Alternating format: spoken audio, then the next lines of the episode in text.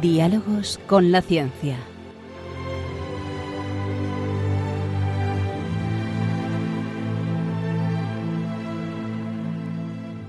Dirigido por Javier Ángel Ramírez.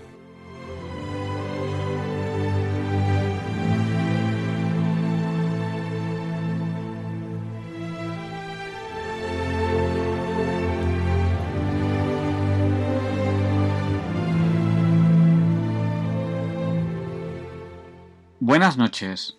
Estamos en Diálogos con la Ciencia, el programa para ti, que sabes que la verdad existe y la buscas. En Radio María, gracias a Dios, todos los viernes en sus dos primeras horas. Hoy tenemos tiempo. Quédense con nosotros. Hoy vamos a hablar del tiempo, del tiempo físico, de qué es el tiempo, qué significa el tiempo.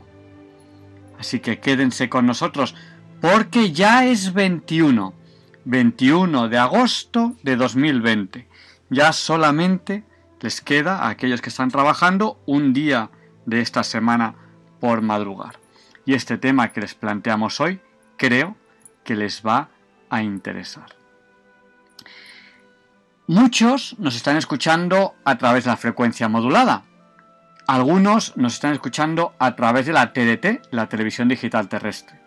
Piensen en esta opción porque además de escucharnos en calidad digital, pues pueden escucharnos en aquellos lugares donde desconocen la frecuencia de Radio María.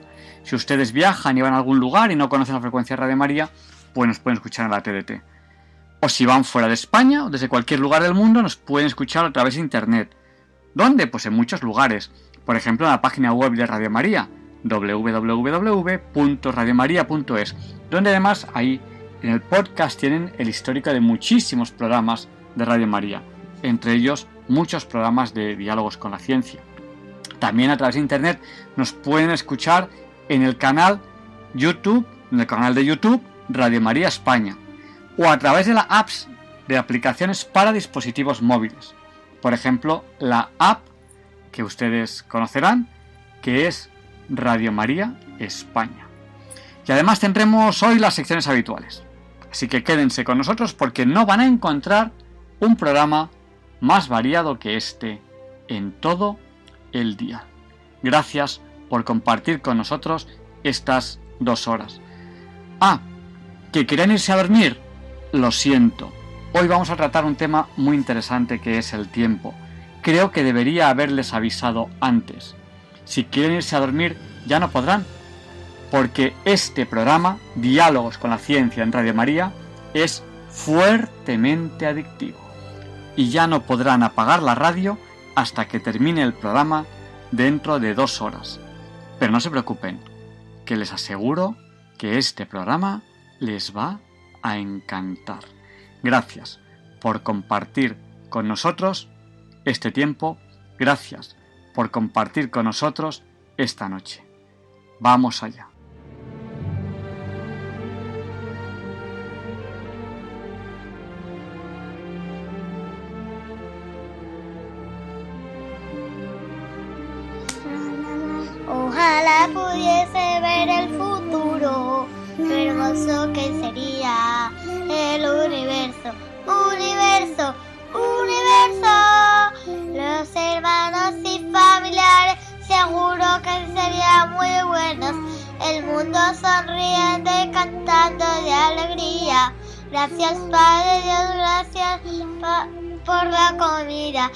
Gracias Padre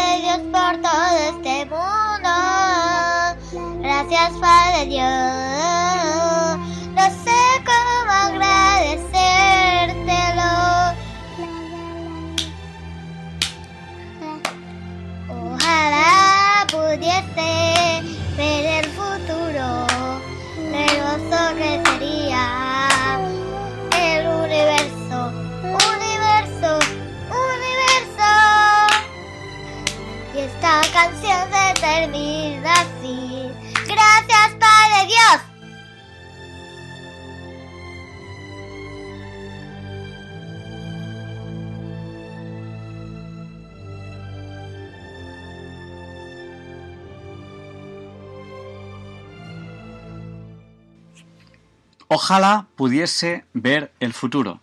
Ese es el deseo de estos niños que nos cantan esta canción que solemos escuchar en la introducción de Diálogos con la Ciencia, el programa para ti que sabes que la verdad existe y la buscas. Bueno, pues semana a semana, programa a programa, nos vamos adentrando en el futuro.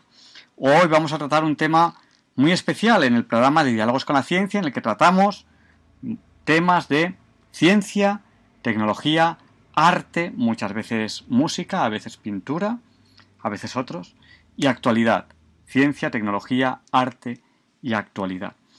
Pues en ese ojalá pudiese ver el futuro, hoy vamos a hablar del tiempo, el significado físico del tiempo. Y lo vamos a hacer con una persona muy interesante, con un ingeniero que ha estudiado a fondo temas interesantes, con él hemos hablado a veces del espacio, con él hemos hablado del tiempo otras veces. Va a ser una sorpresa. No queda mucho rato. Quédense con nosotros porque es una entrevista que les va a gustar. Pero vamos a empezar antes con Leonardo Daimiel Pérez de Madrid, con esta interesante sección habitual que tiene ya en Diálogos con la Ciencia, con esta voz que tiene Leonardo y con esta sección que se llama Pensar y Sentir. Así que mm, disfruten de esta preciosa voz y pensemos y sintamos con Leonardo Daimiel Pérez de Madrid, que hoy empezamos el programa con esta sección. Disfruten de ella, porque ya es ahora la hora Bond, las 007. Feliz hora Bond a todos.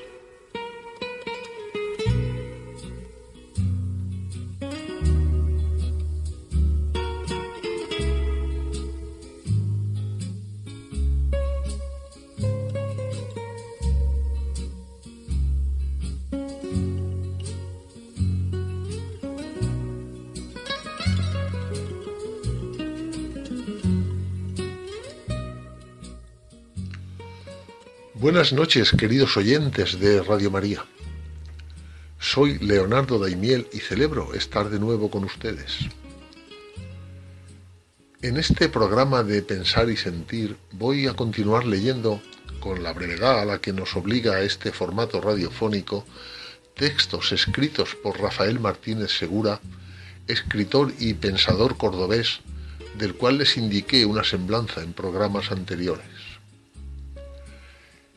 En ellos habíamos comenzado destacando algunos de los valores que sustentan a la verdadera amistad, como son la reciprocidad, la igualdad, la comunicación, el compartir y la ayuda mutua. Y hoy continuamos este tema con los tres siguientes valores, la fidelidad o lealtad, la convivencia y la confianza. Respecto a la fidelidad o lealtad, es uno de los valores en que se basa la verdadera amistad, escribe Rafael Martínez Segura.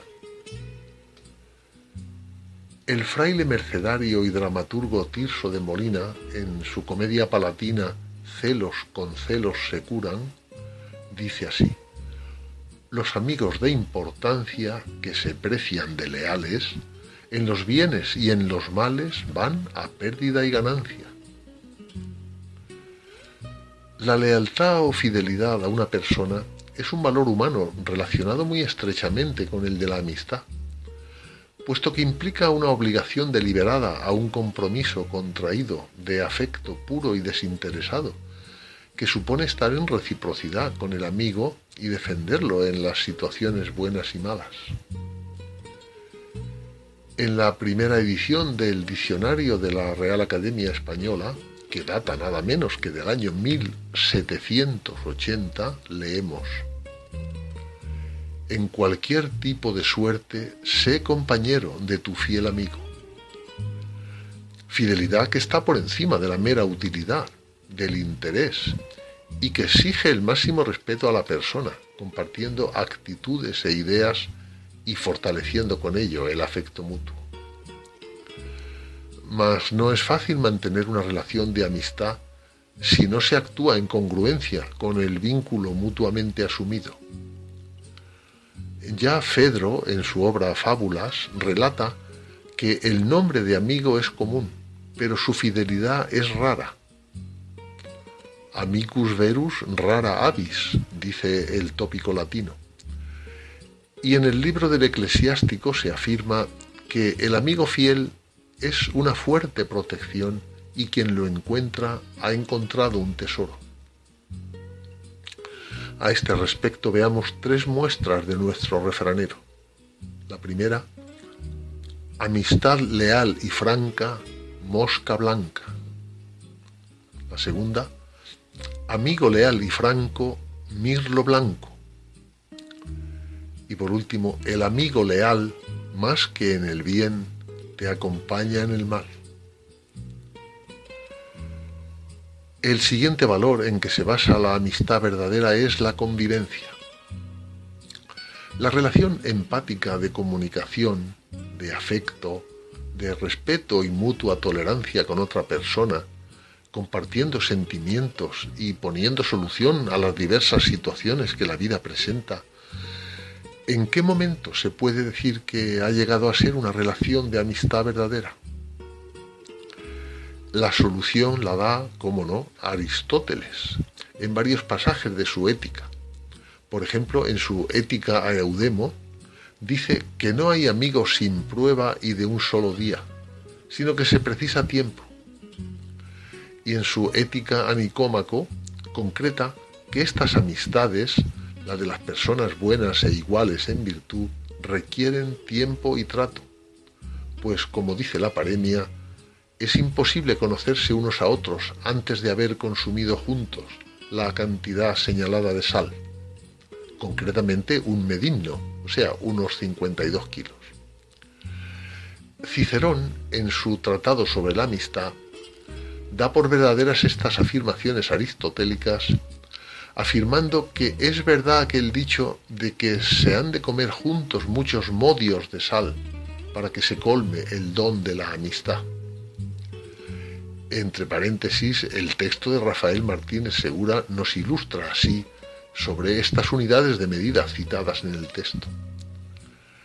El modio fue una medida para áridos usada por los romanos, equivalente a unos 8,75 kilos. Y un medimno griego equivale a 6 modios romanos, es decir, los 52 kilos mencionados. Resolviendo la metáfora usada, Solo el trato frecuente y el tiempo de convivencia nos permitirán conocer a las personas para así tener una amistad verdadera y su apoyo incondicional. En correspondencia con ello dice el refranero, para conocer la amistad has de comer con ella una fanega de sal. Y otro refrán dice así, en tu amigo confiarás cuando hayas comido con él media fanega de sal. Y el tercero, no digas amigo a quien no vivió contigo. Terminamos por hoy con el siguiente valor en que se basa la amistad verdadera, que es la confianza. Una de las bases de la amistad es la confianza. Y tener confianza en el amigo es abrirle el corazón, es tener la completa seguridad de que se pueden compartir con él sentimientos, secretos, preocupaciones. Pero cuidado, hay que tener la total certeza de que esa confianza es recíproca, de que ha sido sometida a prueba, ganada poco a poco con el tiempo, y de que es segura, no sea que se cumplan estas palabras del eclesiástico. No descubras tu corazón a cualquiera pues no cuentes con que sabrá corresponderte. Por tanto, confianza no a cualquier persona porque puede defraudarnos, sino a quien reúna los requisitos para ser un amigo verdadero. El refrán siguiente pone en alerta al respecto cuando advierte que no los amigos todos lo han de saber todo, como así se dice en la obra Guzmán de Alfarache de Mateo Alemán y este otro pone de manifiesto las ingratitudes que a veces llegan de quienes indebidamente se llaman amigos. De amigo a amigo, sangre en el ojo. La palabra sangre está aquí usada metafóricamente como sinónimo de ingratitud, como aclara Rafael Martínez Segura, que termina diciendo, Atención pues a quienes se venden como amigos, según nos previene este refrán. Me confié a un mal amigo y ahora contra mí es testigo.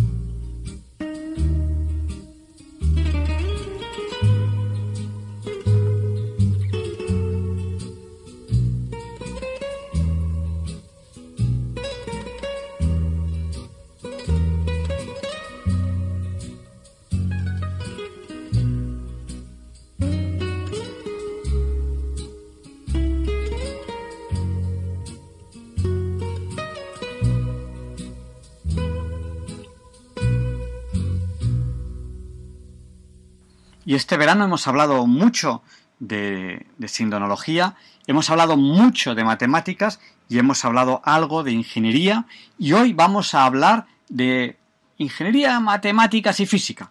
Vamos a hablar del tiempo. Disfruten de esta entrevista que hemos preparado para ustedes.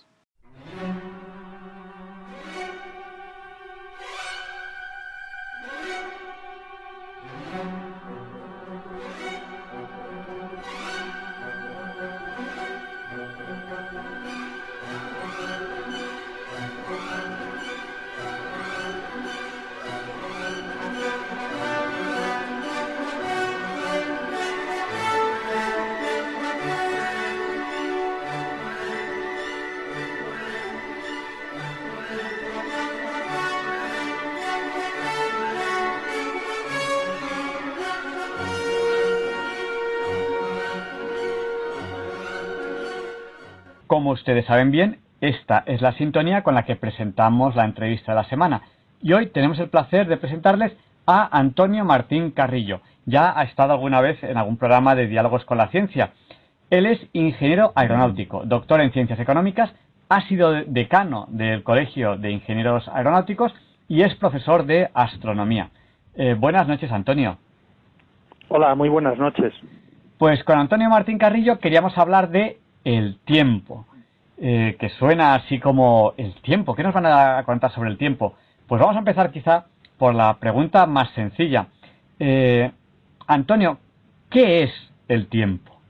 Bueno, el tiempo es una dimensión más, igual que eh, las longitudes, el largo, el ancho, el alto, pues está el antes y el después, el tiempo. Lo que ocurre es que el tiempo tiene unas características propias que todos conocemos muy bien y es que solamente se puede ir en una dirección. El tiempo siempre va hacia adelante, nunca podemos volver hacia atrás. No ocurre como el resto de las dimensiones que nos permiten ir hacia adelante y hacia atrás. Podemos ir y volver a Barcelona, pero no podemos volver a ayer. Eh, cuando le preguntaron a San Agustín qué es el tiempo, él decía que si nadie me lo pregunta, yo sé lo que es el tiempo, pero si quiero explicárselo al que me lo pregunta, no lo sé.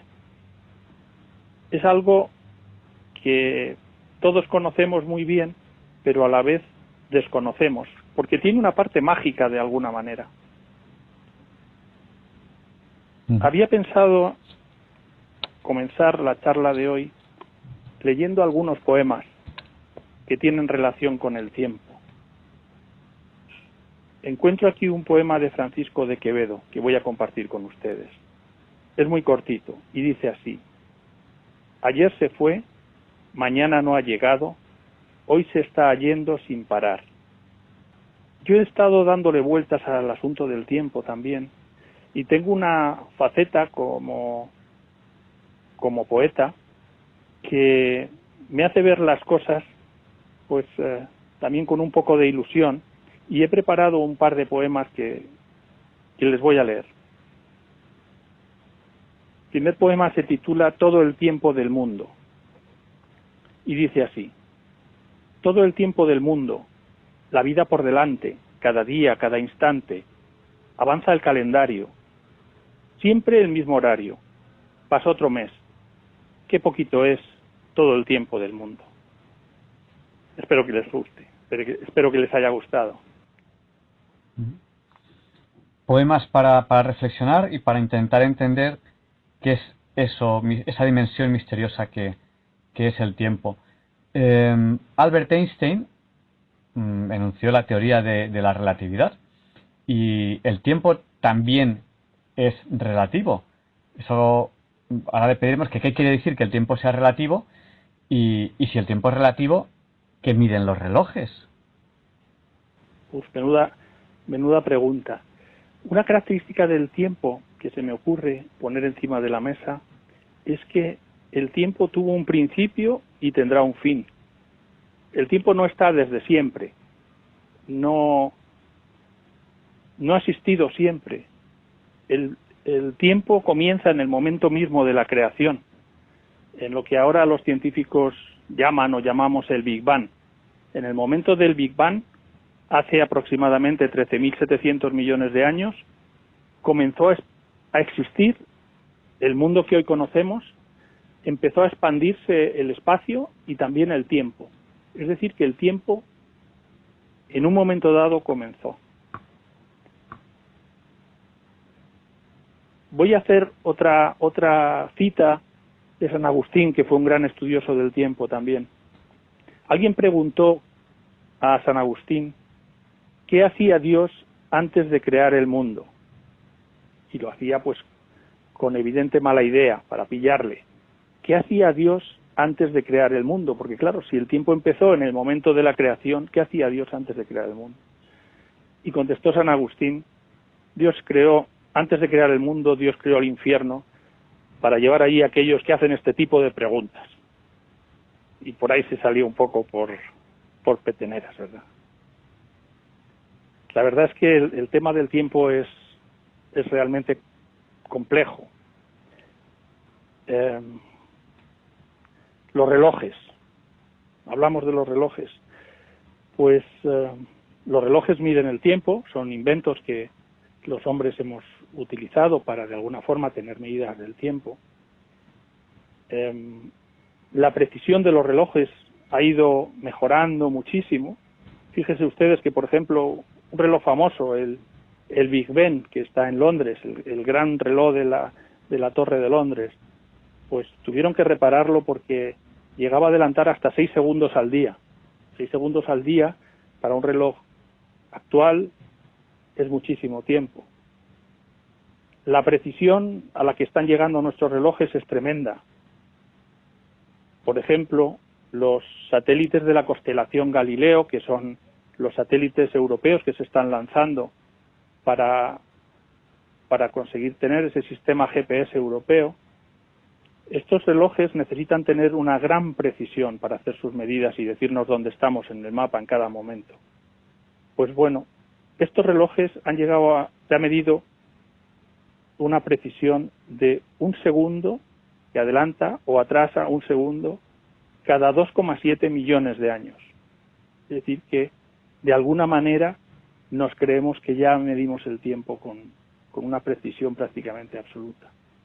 Y digo nos creemos porque, porque Alberto Einstein, Albert Einstein nos enseñó que el tiempo es relativo, el tiempo se puede estirar y se puede encoger dependiendo del lugar en el que estemos, sobre todo dependiendo a la velocidad a la que nos movamos, llegando al límite de que cuando nos movemos a la velocidad de la luz, el tiempo no pasa. Y esto nos complica todo porque, porque de alguna forma los relojes no van todos a la misma velocidad. No solo los relojes no están en hora, es decir, em, algo que nosotros ya conocemos cuando viajamos. En España puede ser una hora, o en la península ibérica es una hora, y en los Estados Unidos de América, en el mismo momento, es otra hora distinta. Mientras en España es de día, en América es de noche. Todos lo aceptamos y para nosotros no tiene mayor problema. Cuando nos movemos fuera de la Tierra y las distancias y las velocidades empiezan a ser de grandes magnitudes, entonces nos damos cuenta que no solo en un sitio es de día y en otro sitio puede ser de noche, sino que un reloj se mueve o se puede mover mucho más despacio que otro. Es decir, que el tiempo no es absoluto. El tiempo depende, es relativo y depende de la velocidad a la que nos movamos. Lo cual no es fácil de medir en un universo donde todo se mueve. Y por eso el tiempo es tan difícil de comprender. Cuanto más sabemos de él, más complicado lo vemos. De todas formas, sí que sabemos objetivamente que el tiempo va solo en una dirección, va solo hacia adelante, como he afirmado anteriormente.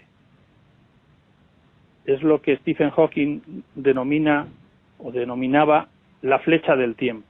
La flecha del tiempo indica que el tiempo siempre avanza hacia adelante. ¿Y cómo sabemos, desde un punto de vista científico, la diferencia entre el antes y el después? Pues tenemos una medida muy interesante, y es la medida del desorden. Sabemos que en nuestro universo, en nuestro mundo, donde nosotros vivimos, todo tiende a desordenarse. Cuando algo está más desordenado, está hacia adelante y cuando estaba más ordenado hacia atrás. Es decir, que el orden nos sirve para poner las cosas en su sitio. El tiempo siempre nos lleva a un mayor desorden. Un mayor desorden que es lo que se denomina una mayor entropía. La entropía sería esa medida del desorden hacia donde nos lleva siempre el tiempo. Por ejemplo, tenemos una copa de vino, nos la vamos a tomar y se nos cae al suelo. Bueno, en ese proceso de caerse al suelo, la copa se rompe, el vino se derrama, está claro que hay un enorme desorden. Además es un proceso que no es reversible, lo cual quiere decir que no podemos volver a reconstruir la copa y el vino. Y esto nos indica, digamos, la dirección a la que vamos. Sin embargo, el hombre siempre ha querido, de alguna manera, controlarlo todo, en el sentido que a él le apetece. Y, voy a contar una pequeña anécdota respecto a, a un reloj que existe en, en Bolivia, en la ciudad de La Paz. Hay una plaza que se llama la Plaza Murillo, en la cual eh, pues el gobernante que estaba entonces, que era Evo Morales, eh, pensó que a él le gustaría que el tiempo fuera para atrás, le gustaría volver a sus orígenes.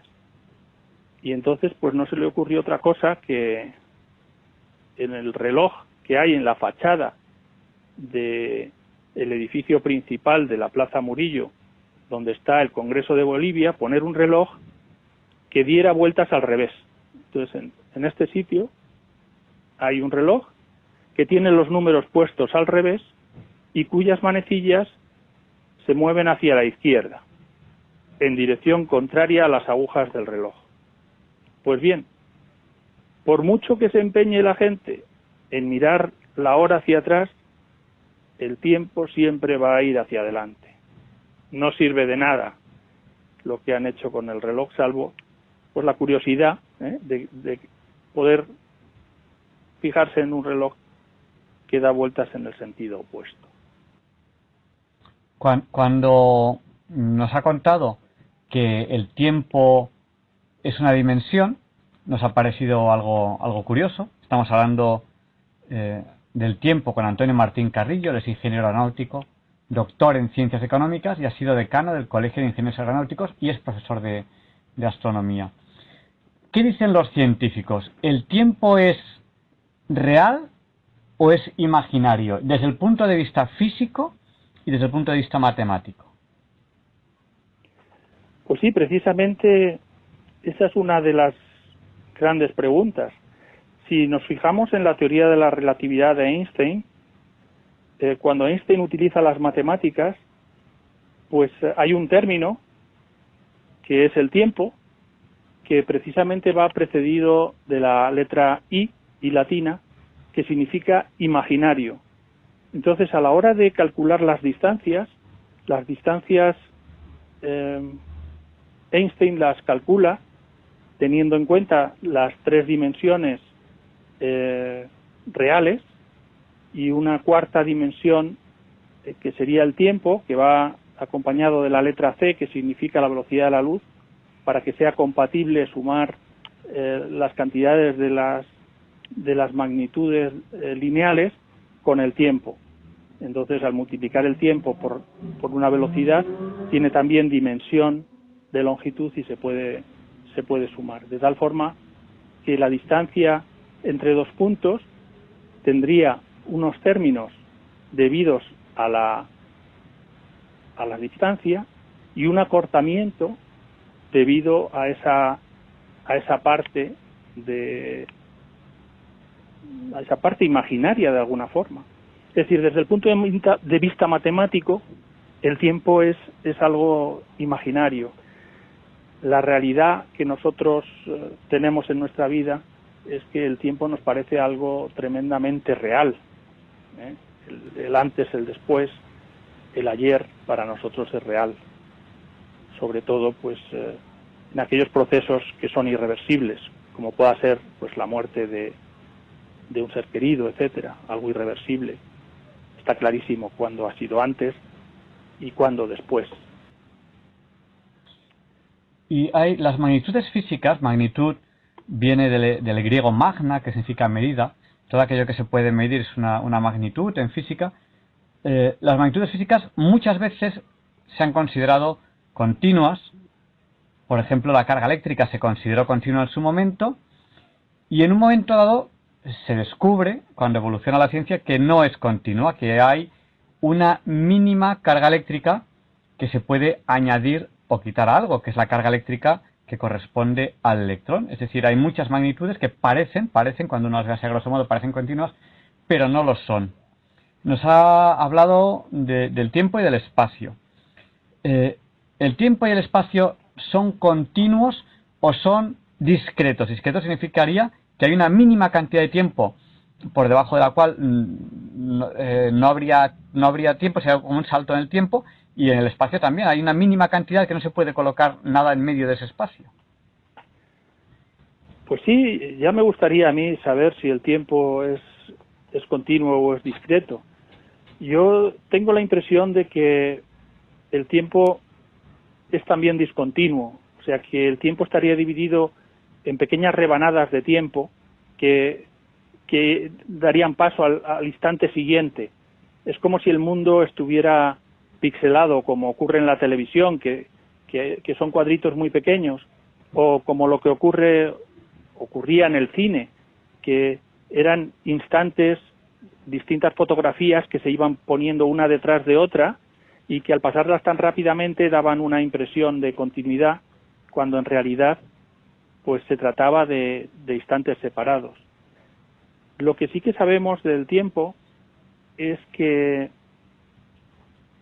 en las dimensiones muy pequeñas, pues empieza, empieza a hacer cosas muy raras que para nosotros no tienen sentido. Cuando estudiamos la mecánica cuántica, pues nos damos cuenta de que el parámetro tiempo ahí, pues parece que no tiene el mismo significado que en las dimensiones en las que nosotros nos movemos. Eh, por ejemplo, hay dos, eh, dos ejemplos clásicos. El, experimento que, se denominó el gato de Schrödinger, que de alguna forma viene a decirnos que un gato eh, que está en una caja metido y se le hace una serie de perrerías en un momento dado, si, si el gato fuera tan pequeño como las partículas elementares y, se comportara como ocurre en la mecánica cuántica, cosa que por cierto no ocurre porque el gato es de un tamaño macroscópico como el nuestro, pero para, para entenderlo, Rodinger nos decía, en el caso de que hiciéramos que el comportamiento de una partícula elemental muy pequeña eh, tuviera eh, efecto en la vida del gato, podría darse la circunstancia de que en el mismo instante el gato estuviera vivo y muerto a la vez, o no supiéramos si estaba vivo o estaba muerto. Lo cual quiere decir que para la mecánica para la mecánica cuántica en ese tamaño lo que ocurriría es que realmente el tiempo no existe. Entonces no podemos hablar de antes ni después y no podemos saber si está vivo o está muerto el gato porque no tenemos el tiempo que nos ordena las cosas y nos facilita entender qué es lo que está ocurriendo. Algo similar ocurre con el principio de incertidumbre de Heisenberg. El principio de incertidumbre de Heisenberg nos dice que es imposible conocer con certeza y simultáneamente tanto la posición como la velocidad de una partícula, o la cantidad de movimiento de una partícula, la velocidad al final. Yo, para que esto lo, entienda la gente, eh, lo explico con lo que me pasa con mis hijos. Mis hijos, si tú sabes dónde está, no sabes dónde van.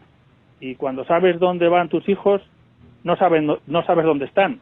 Pero es imposible que sepas dónde están y a dónde van a la vez. Bueno, pues esto es lo que pasa con las partículas elementales, que tenemos una idea de las probabilidades que hay de que estén en determinado sitio, pero nos resulta imposible saber dónde están en cada momento, probablemente porque lo que ocurre es que son la dimensión es tan pequeña que no existe cada momento. El tiempo en esa dimensión todavía no existe, están en una dimensión por debajo de la rebanada mínima de tiempo. Y bueno, pues como vemos, el tema del tiempo, pues eh, depende mucho del tamaño, como hemos, del tamaño de la observación, depende de la velocidad a la que uno esté o se mueva.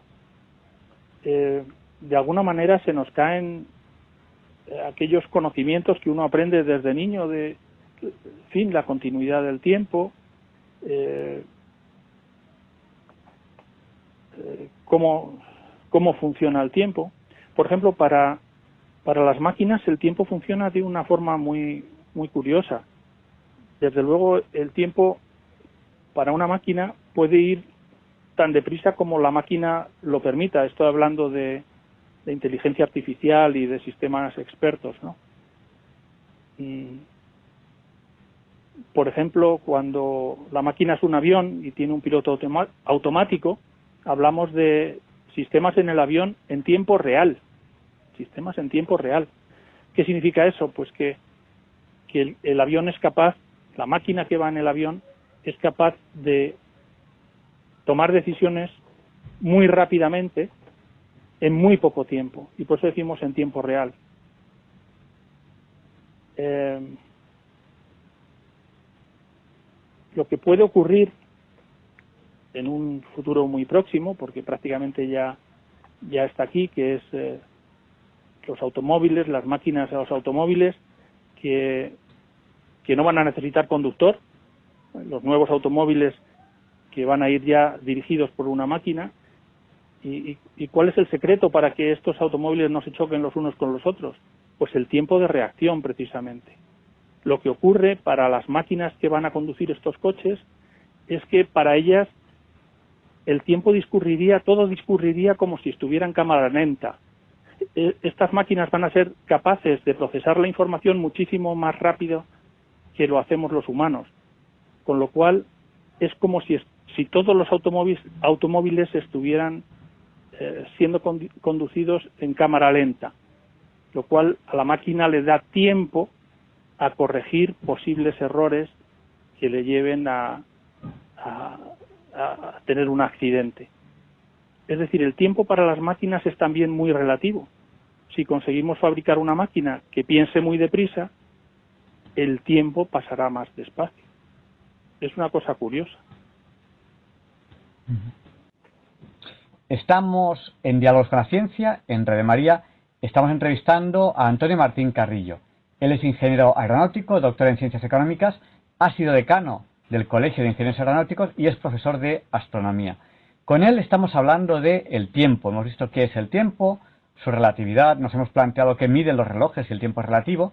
Hemos hablado sobre esa posibilidad de que el tiempo sea real o imaginario, como aparece en algunas ecuaciones matemáticas. Hemos hablado de si el tiempo es discreto o es continuo. Y quizás ahora podríamos hablar de, una de las paradojas de Zenón que habla del tiempo, que sería el problema de Aquiles y la tortuga. ¿Qué puede decirnos sobre eso? Sí, la famosa paradoja de Aquiles y la tortuga. Aquiles eh, echaba una carrera a la tortuga. Aquiles era una persona que, que, corría muy rápidamente y, echaba una carrera contra una tortuga.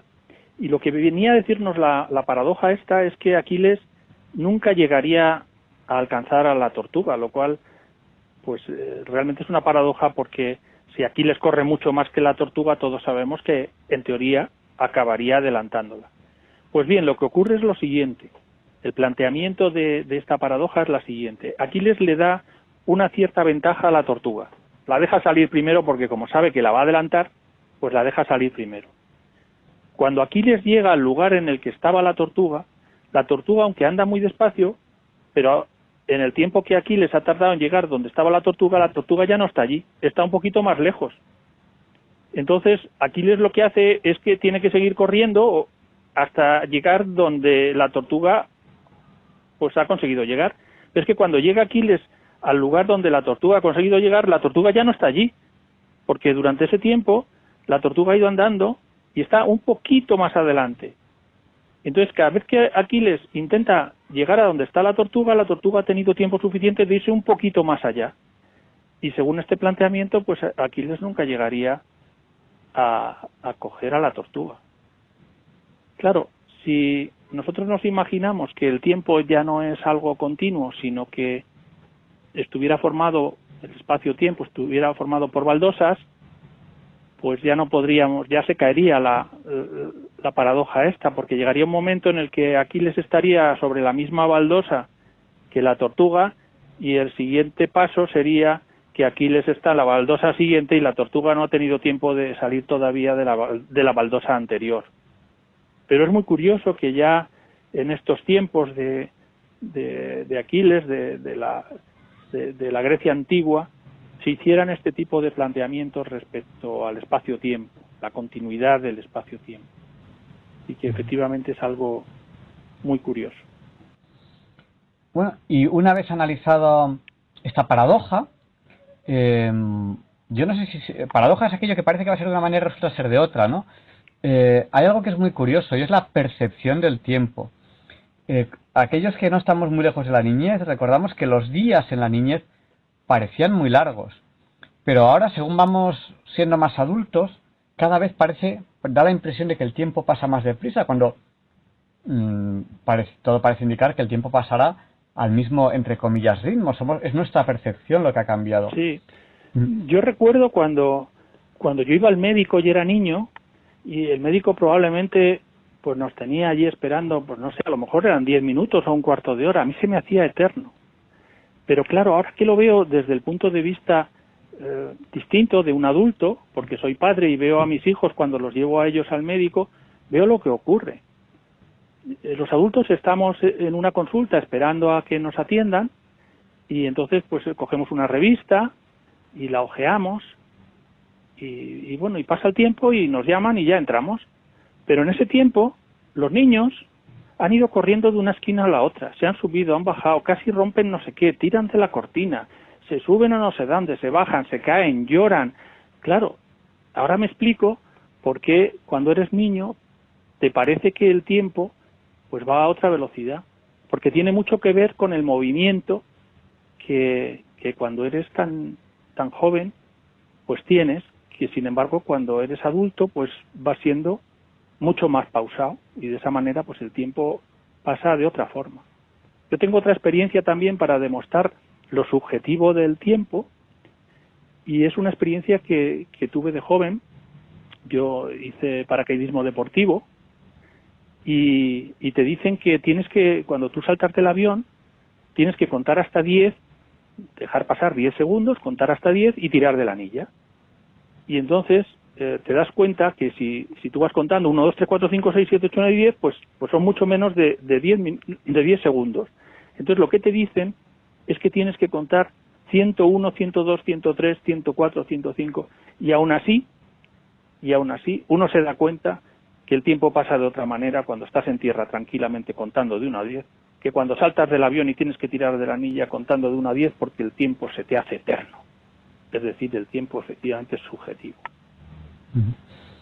Y dentro de la percepción del tiempo tenemos, por lo menos yo la he tenido una, experiencia más, más cercana, y es en este tiempo, que repito la palabra tiempo, de confinamiento, en el cual pues eh, todos los días eran muy parecidos, al final uno ya no sabía qué día era y, y luego eh, a lo mejor yo tenía una clase, un examen, un algo, y al ser todos los días tan parecidos, me costaba recordar el examen, a veces incluso casi se me pasaba.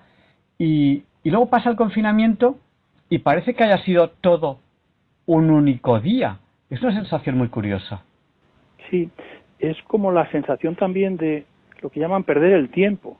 Y es que he estado toda la tarde perdiendo el tiempo. No, no, has estado ganando tu tiempo. A lo mejor resulta que has estado en el monte, has estado disfrutando de la naturaleza, has estado eh, tumbado en una, en una pradera con flores y, con tus seres queridos y has estado perdiendo el tiempo. No, no, has estado disfrutando el tiempo. Y por el contrario, a veces decimos, tengo que ganar tiempo. Cuando está uno en el trabajo y en vez de comer y disfrutar de la comida con unos amigos o compañeros, pues vas corriendo y te tomas una hamburguesa deprisa y corriendo y, y has ganado tiempo. ¿Has ganado tiempo o qué? Pues es relativo.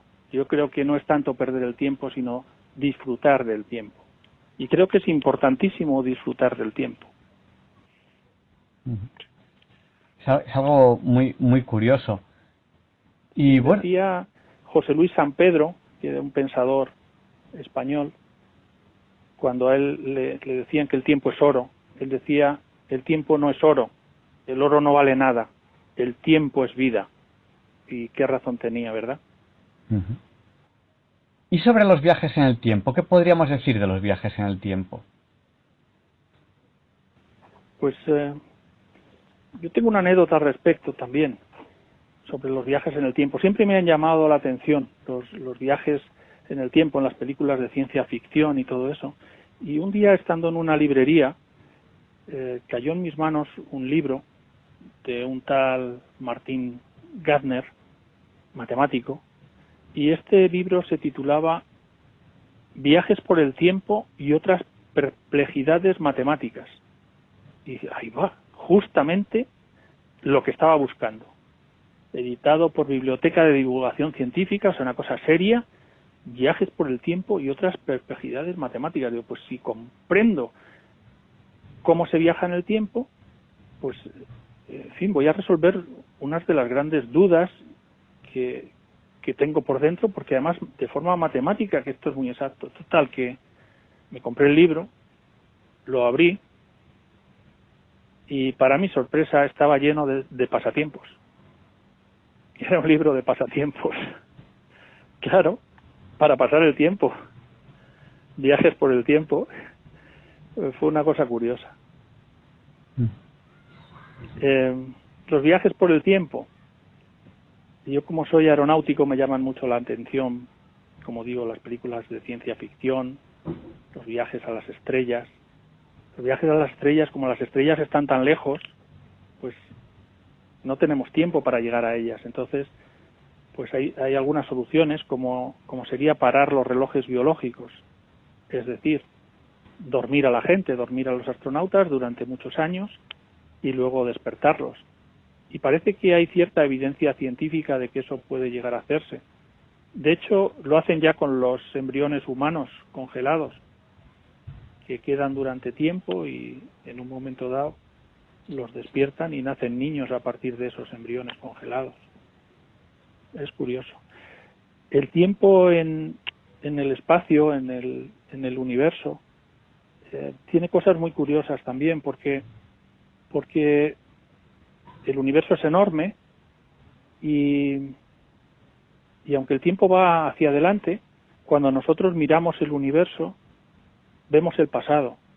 O sea que es muy curioso. Se nos permite ir al futuro, pero lo que vemos cuando miramos en el universo es el pasado. Por ejemplo, hay una nebulosa que se llama la nebulosa del águila, en la cual pues se ha fotografiado a, a través del, del Hubble, Hubble es el telescopio espacial norteamericano, se han fotografiado unas, unas formaciones preciosas que se llaman los pilares de la creación. Pues bien, estos pilares de la creación, estas formaciones de colores en la nebulosa del Águila, tienen aproximadamente unos, perdón, están a una distancia de unos 7.000 años luz. El que estén a una distancia de 7.000 años luz quiere decir que lo que nosotros vemos tiene 7.000 años aproximadamente. Eh, si alguien nos viera desde allí a esa distancia, a nosotros, a los humanos, al revés, si ellos nos miraran hacia nosotros, pues estarían viendo la prehistoria humana. Todavía no, el hombre no habría aprendido ni siquiera a escribir, no se habría inventado la escritura. Y sin embargo es lo que nosotros veríamos ahora con el, con el telescopio, o sea, mirando hacia allá, vemos los pilares de la creación hace 7.000 años, porque están a 7.000 años luz, como digo, de distancia. Pues bien, parece ser que en la fotografía se puede ver ya una estrella que, que está a punto de estallar como una supernova. Y podría ser que, que esto que vemos ahora, estos pilares de la creación, hayan desaparecido hace 6.000 años. ¿Qué significa que hayan desaparecido hace 6.000 años por la explosión de una supernova? Pues significa que lo que nosotros vemos pertenece al pasado, ya no existen los pilares de la creación tal y como los vemos, pero dentro de mil años veremos a la supernova, si es que esa teoría es válida, dentro de mil años veremos a la supernova destruir los llamados pilares de la creación. Fíjense qué follón de tiempo. Fíjense en cuanto salimos de la, de la Tierra y miramos lejos y miramos al pasado, como el tiempo es algo muy relativo, muy relativo. Es curioso. ¿Te leo un poema? Sí, sí, perfecto. ¿Me permite que lea un poema? Este es mío también. Lo titulé como la luz de las estrellas y dice así. El tiempo es largo como la luz de las estrellas, pero es fugaz en la vida de los amados. El círculo de la vida y el círculo del amor no son concéntricos. El amor va más allá de esta vida. Antes que la propia vida, a veces se va. Otras veces el amor nos quita la vida. Espero que les haya gustado. Sí, a mí me ha gustado especialmente que el tiempo es fugaz para, para los amados, ¿no? En, en el infinito no hay tiempo suficiente para todo lo que quieren amarse los, los amados. Es, qué, real, qué, realidad. Tengo un poema que, que, acabo de recordar ahora mismo de William Shakespeare, nada menos, y que tiene que ver con esto, como el tiempo es lento para algunos, es muy rápido, muy largo para otros, es muy corto, y depende de la situación de cada uno. Se lo voy a leer, es muy cortito, es cortito. Dice así, el tiempo es muy lento para los que esperan, muy rápido para los que temen, muy largo para los que sufren, muy corto para los que gozan, pero para quienes aman, el tiempo es la eternidad. William Shakespeare. Es bonito, ¿verdad? Usted nos, ha hablado antes de, del, eh, del reloj, del Big Ben, y yo sé que tiene una anécdota personal con el reloj de la Puerta del Sol. Sí, bueno, en mi, en mi ansias de, de, conocer y saber, pues eh, coincidí por casualidad con una persona en un museo. Y, concretamente en el Museo del Ferrocarril, pues eh, me encontré con una persona que también tenía inquietudes sobre el tiempo y hablando con él, pues me di cuenta que era un gran conocedor de, de todo lo relacionado con el tiempo. Le entusiasmaba igual que a mí el tema del tiempo. Esta persona se llama Jesús López Terradas. A lo mejor ya no se acuerda de mí, porque, como digo, fue un encuentro en un, museo, en el Museo del Ferrocarril. Jesús López Terradas es el relojero del reloj de la Puerta del Sol. Es el que es un ingeniero, un ingeniero industrial, y es la persona que todos los años pone el reloj en hora o se asegura de que va a dar las campanadas de, de forma correcta, etcétera, etcétera. Y me contó algunas curiosidades del reloj de la Puerta del Sol, que de alguna forma pues es el reloj que marca nuestras vidas en España. Igual que el Big Ben lo hace en el en Londres, pues el nuestro es el de la Puerta del Sol. Y entonces yo le preguntaba por por lo que ocurre con la bola. Yo no sé si ustedes saben lo que pasa con la bola, esa que cae cuando tomamos las uvas, que va a caer la bola y tal, y, que si los cuartos y, las campanadas y todo esto. Y esto me lo explicó a mí, muy bien este señor, eh, Jesús López Terradas. Eh, me contó que lo de la bola es una réplica de lo que tenía el Big Ben. Eh, como ustedes saben, para la navegación es importantísimo tener los relojes en hora. Entonces, en Londres, los antiguos barcos que luego iban a hacer grandes misiones necesitaban poner en hora sus relojes. Y claro, no es lo mismo escuchar las campanadas del reloj para ponerlo en hora que verlo, porque la luz va a la velocidad de la luz, lógicamente, que es muy superior a la velocidad del sonido. Y entonces si uno pone los relojes de acuerdo con, con el sonido de las campanadas, pues lo pone con cierto retraso, que ese retraso es el tiempo que tardan las campanadas en llegar al barco desde la torre donde está el reloj.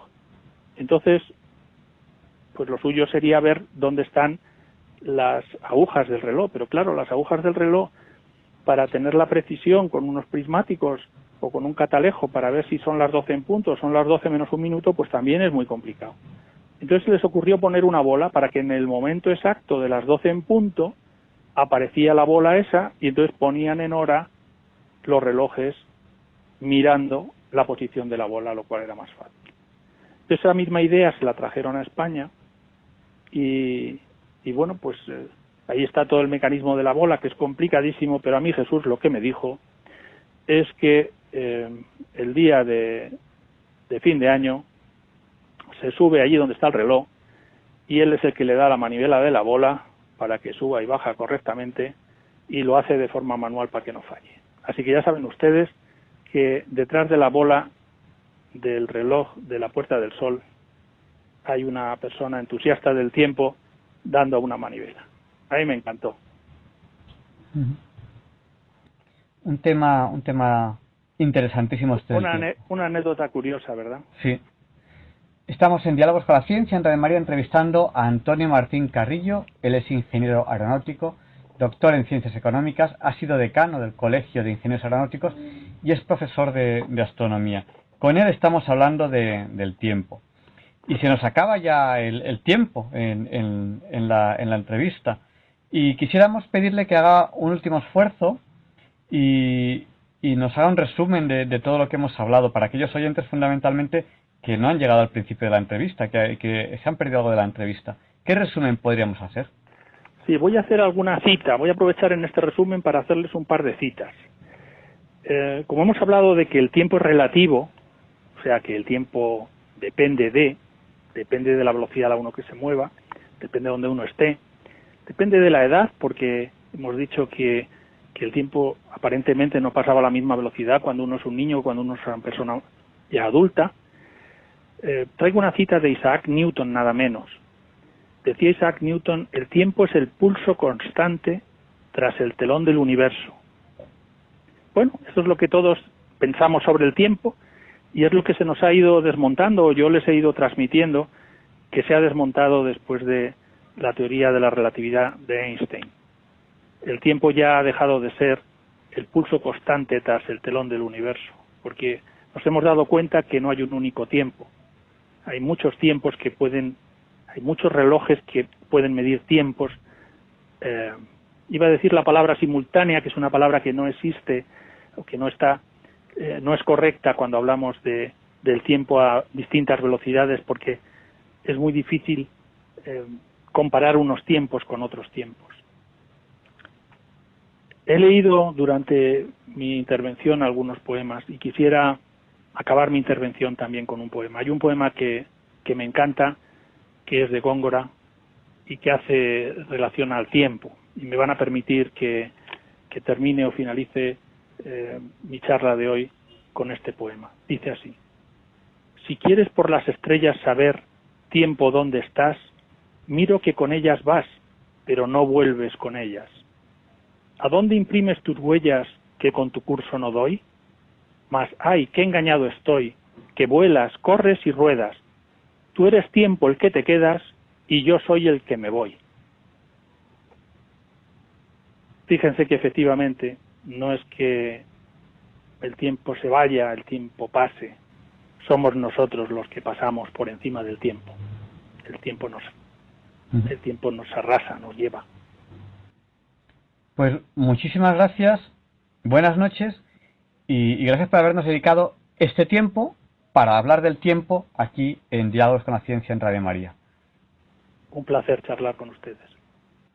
Y Luis Antequera nos explica por qué hoy, 21 de agosto, no es un día cualquiera. It's a lovely day today, and whatever you've got to do, I'd be so happy to be doing it with you. But if you've got something that must be done, and it can only be done by one, there is nothing more to say. Except it's a lovely day for saying it's a lovely day.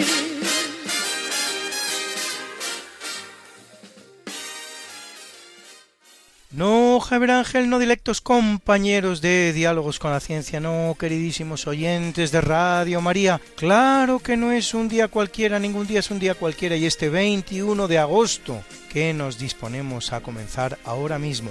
Tampoco porque en fecha tal, pero del año 1192 en Japón, se inicia el régimen del shogunato. Al forzar el shogun, especie de valido o primer ministro, al emperador a que le nombre con carácter hereditario autoridad suprema del imperio. Con breves interrupciones, el shogunato va a durar hasta la llamada restauración Meiji del año 1868, en el que el emperador nipón recupera todos sus poderes, los cuales va a utilizar para proceder a una rapidísima y eficacísima modernización y occidentalización del país.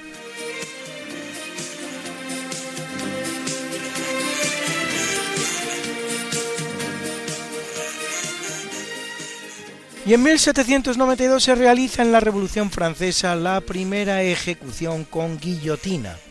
Se tiene constancia histórica de unas 17.000 víctimas del artefacto durante los apenas 10 años que dura la Revolución Francesa, entre los cuales el mismísimo rey, la mismísima reina, varios miembros de la familia real, muchísimos aristócratas, científicos como Lavoisier, mujeres, a los que añadir una cifra indeterminada en ejecuciones sin archivar o archivadas en el olvido histórico. Y a todos ellos las 200.000 víctimas de la Vendée, proceso anticlerical y represivo que también formará parte de la revolución.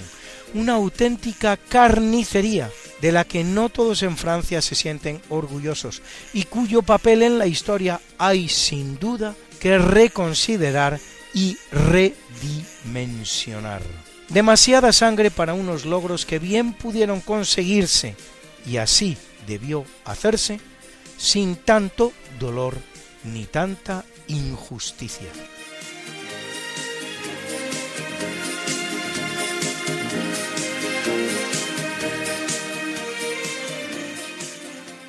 Y en 1854 la enfermera británica Florence Nightingale, considerada la madre de la enfermería moderna, es enviada a prestar servicios en la guerra de Crimea, donde va a reformar completamente el hospital, consiguiendo reducir la tasa de mortalidad del 40 al 2%.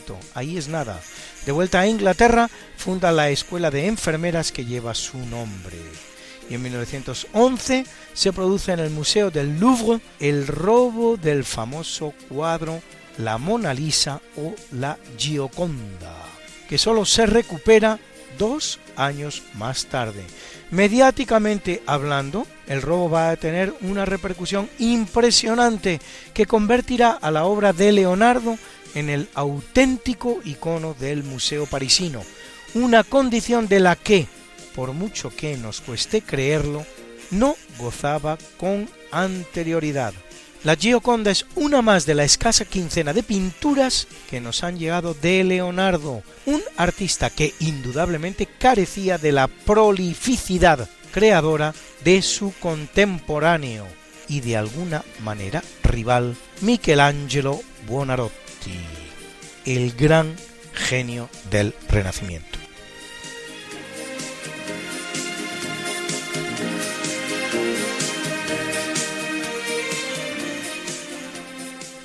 En 1945 en la Ciudad de México se constituye el autodenominado Gobierno Español Republicano en el exilio, remedo de institución sin jurisdicción ninguna, que es lo esencial a toda institución, el cual presidido por José Giral se va a financiar generosamente, eso sí, gracias al expolio de todos los grandes patrimonios privados del país en joyas, oro y obras de arte, trasladado a México en el barco Vita, un expolio que, realizado en los estertores de la República por el presidente del gobierno republicano, Juan Negrín, del Partido Socialista Obrero Español, se une al de las más de 500 toneladas de oro en lingotes y monedas de valor histórico incalculable enviadas a Moscú en septiembre de 1936,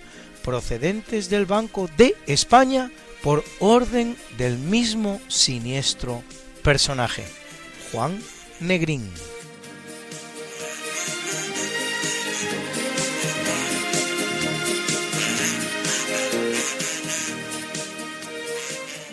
En 1959 las islas Hawái descubiertas por el español Ruy López de Villalobos en 1542, que les había dado nombres como La Desgraciada o La Mesa y cuya denominación deriva de su primer mitológico poblador, Hawái y Loa, se convierten en el estado número 50 de los Estados Unidos de Norteamérica, que se las habían anexionado medio siglo antes, en 1898.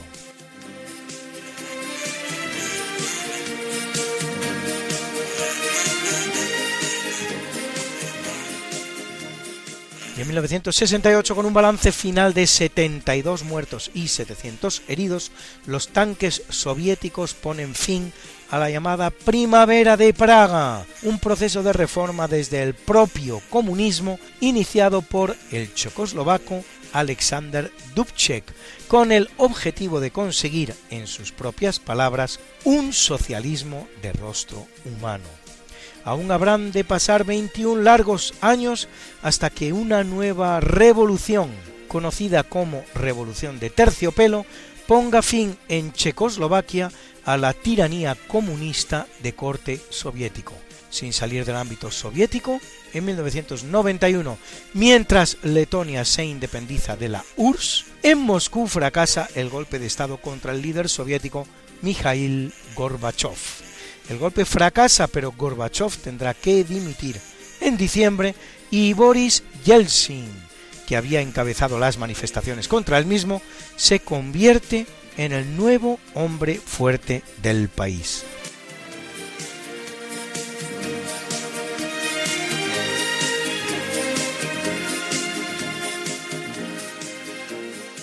1986 en el lago Nios en Camerún tiene lugar un extraño acontecimiento al liberar un volcán una gran cantidad de dióxido de carbono y producir la muerte de 1.700 personas, mientras las aguas del lago se tiñen de color rojizo al removerse los depósitos de hierro del fondo.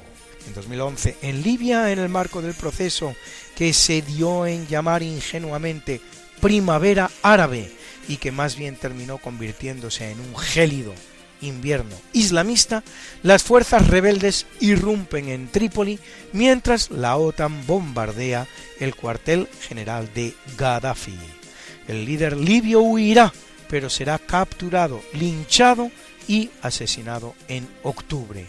Hoy Libia es un estado fracasado, con varios parlamentos y más de cinco grupos terroristas que se enseñorean de un territorio en el que vemos cometerse terribles atrocidades y que una vez fue una víctima más de la mal llamada primavera árabe.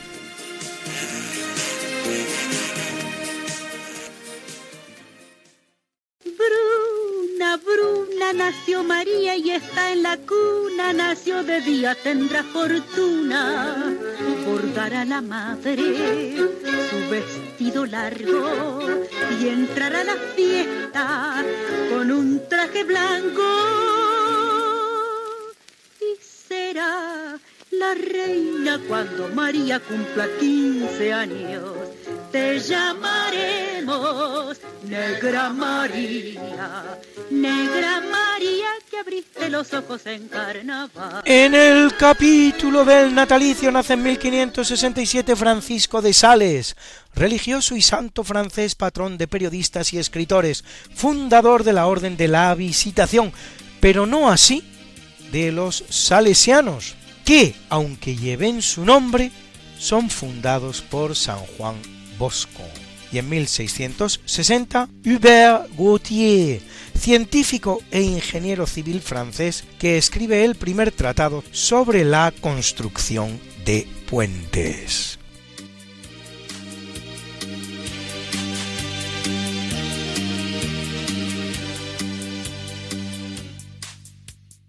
Y en 1698 nace Giuseppe Guarneri, luthier de Cremona, la ciudad italiana de los grandes lauderos, que tal es la palabra española para luthier, cuyos instrumentos no tienen menos prestigio que los de su conciudadano Stradivarius, con quien probablemente trabajó en su infancia. Fíjense ustedes lo que son las cosas ahora que tanto hablamos de clima y de cambio climático. La explicación más plausible que se ha dado a la calidad insuperable e irrepetible de los instrumentos creados por los lauderos cremonenses del siglo XVII y XVIII es precisamente un microclima particular y efímero que se habría producido precisamente en esa región y precisamente en ese espacio de tiempo. Un violín de su creación, el llamado Vieux Ton Guarneri, es el instrumento más caro vendido hasta la fecha, subastado en más de 3 millones de euros.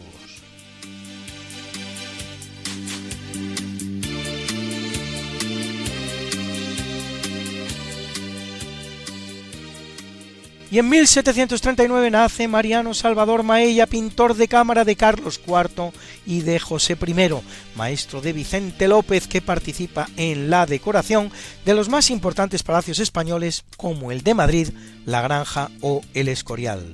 Y en 1858, a la edad de 30 años, Rodolfo de Habsburgo, hijo y heredero del emperador Francisco José I de Austria, muerto en trágicas circunstancias todavía insuficientemente desveladas o aclaradas, que avalan tanto la hipótesis del suicidio como la del magnicidio. Es una de las cuatro grandes pérdidas por las que pasará Francisco José I de Austria. Todas ellas en trágicas circunstancias. Su hijo y sucesor Rodolfo, su esposa Sisi, su hermano Maximiliano y su sobrino y también sucesor Francisco Fernando.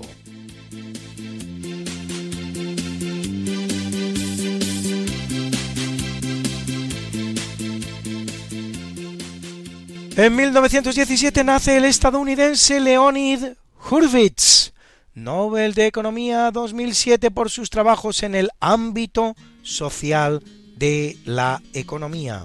En 1918 la israelí Bruria Kaufman, física reconocida por sus contribuciones a la teoría general de la relatividad de Albert Einstein y a la física estadística.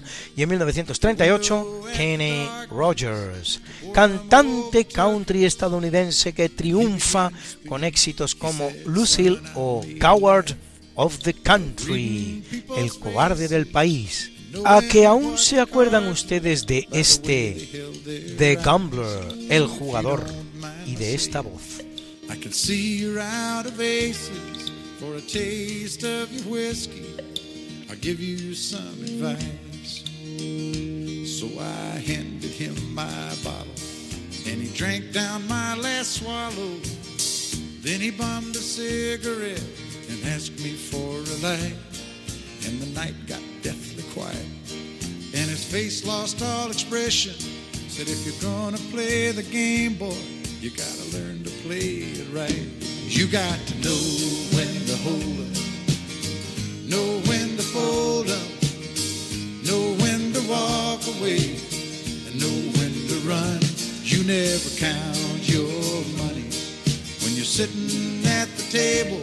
There'll be time enough for counting when the dealing's done.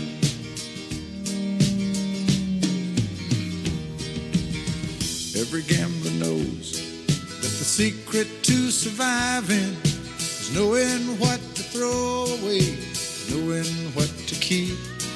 Cause every hand's a winner and every hand's a loser. And the best that you can hope for is to die in your sleep.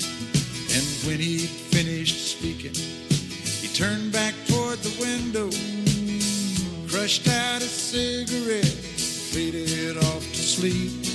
And somewhere in the darkness, the gambler he broke even.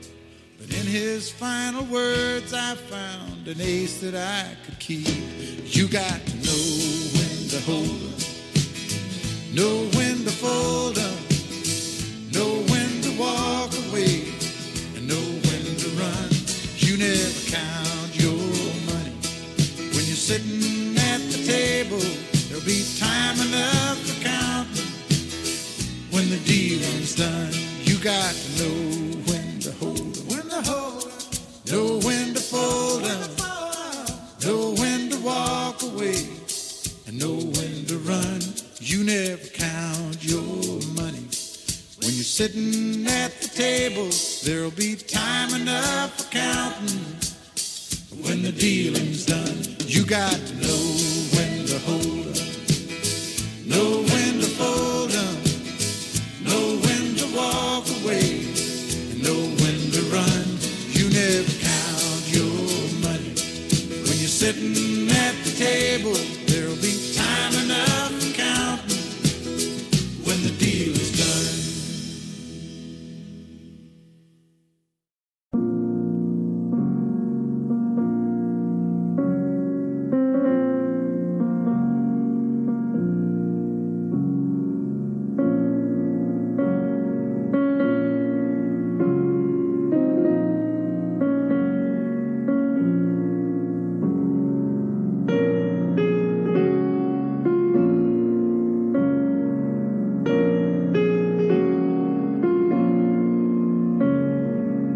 En el capítulo del obituario muere en 1157 Alfonso VII de León, rey de León desde 1126, hijo de la reina Urraca I de León y del conde Raimundo de Borgoña, primer rey español de la Casa de Borgoña, que acabará reinando en todos los reinos peninsulares por sus diversas líneas legítimas y bastardas hasta el advenimiento de los Habsburgo con Carlos I coronado Alfonso VII Imperator Totius Hispaniae, emperador de toda España, en la Catedral de León, donde recibe el homenaje, entre otros, de su cuñado Ramón Berenguer IV, conde de Barcelona, que no rey de Cataluña, una figura que no ha existido en toda la historia de España y del mundo.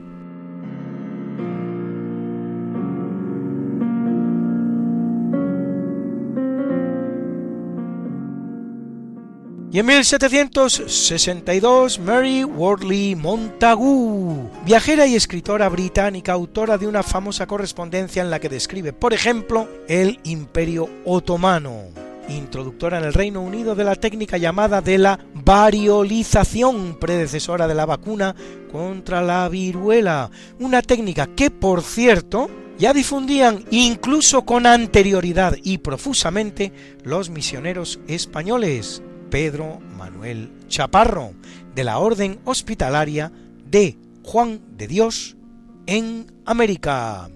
En 1940 en Ciudad de México, tras ser atacado por el comunista español Ramón Mercader, el revolucionario León Trotsky, compañero de Lenin durante la Revolución rusa y enemigo de Stalin, quien es quien de hecho envía a Mercader a realizar el encargo.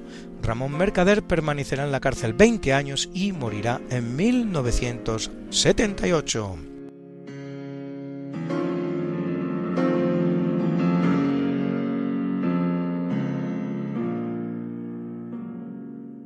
En 1983 muere el gran locutor de radio chileno-español, uno de los pioneros del medio, Bobby Deglané.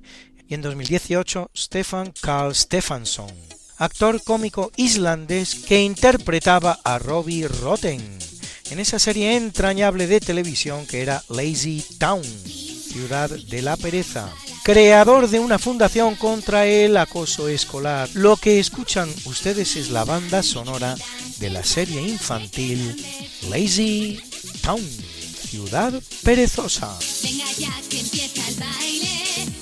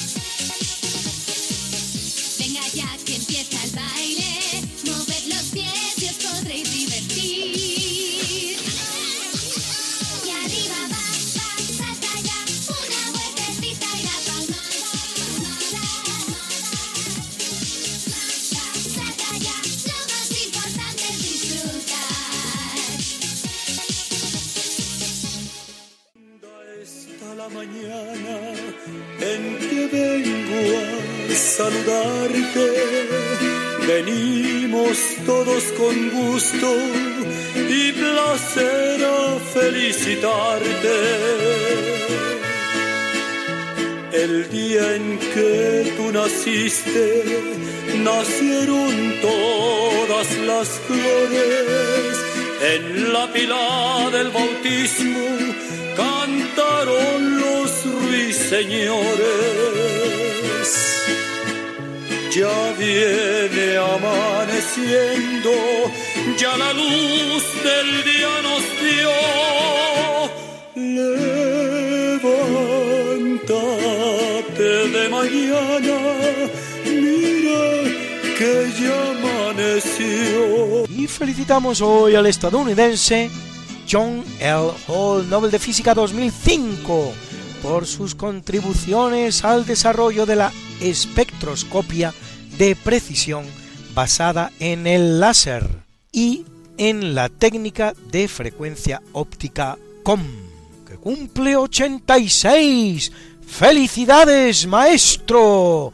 Y a la neurobióloga española Mara Dirsen, una de las grandes investigadoras a nivel mundial sobre el síndrome de Down, que aúna, por cierto, con una faceta artística que ha desplegado como soprano y como vocalista del grupo de pop rock From Lost to the River, que cumple 59, y al gran atleta Usain Bolt, el humano más rápido de la historia, récord mundial de los 100 y 200 metros lisos, que cumple 34 los mismos, por cierto, que la guapa modelo española Noelia López.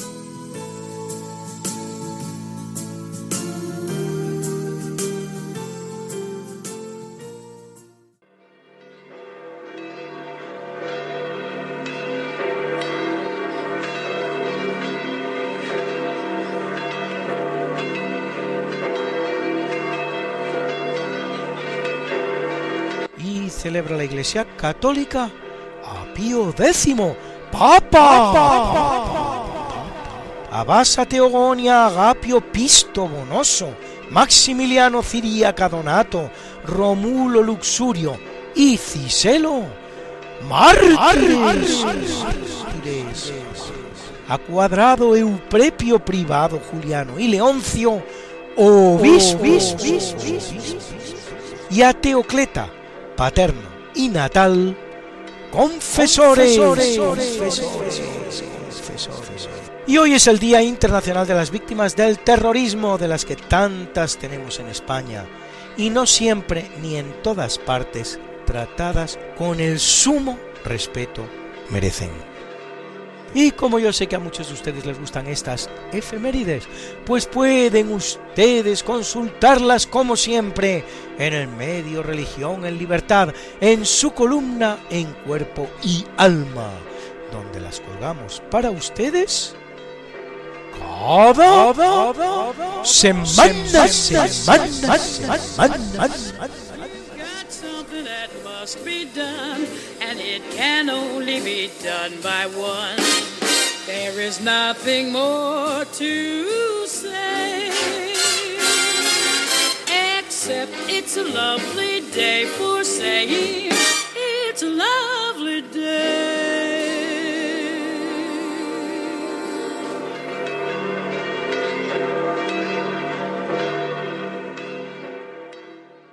Pues muchas gracias, Luis.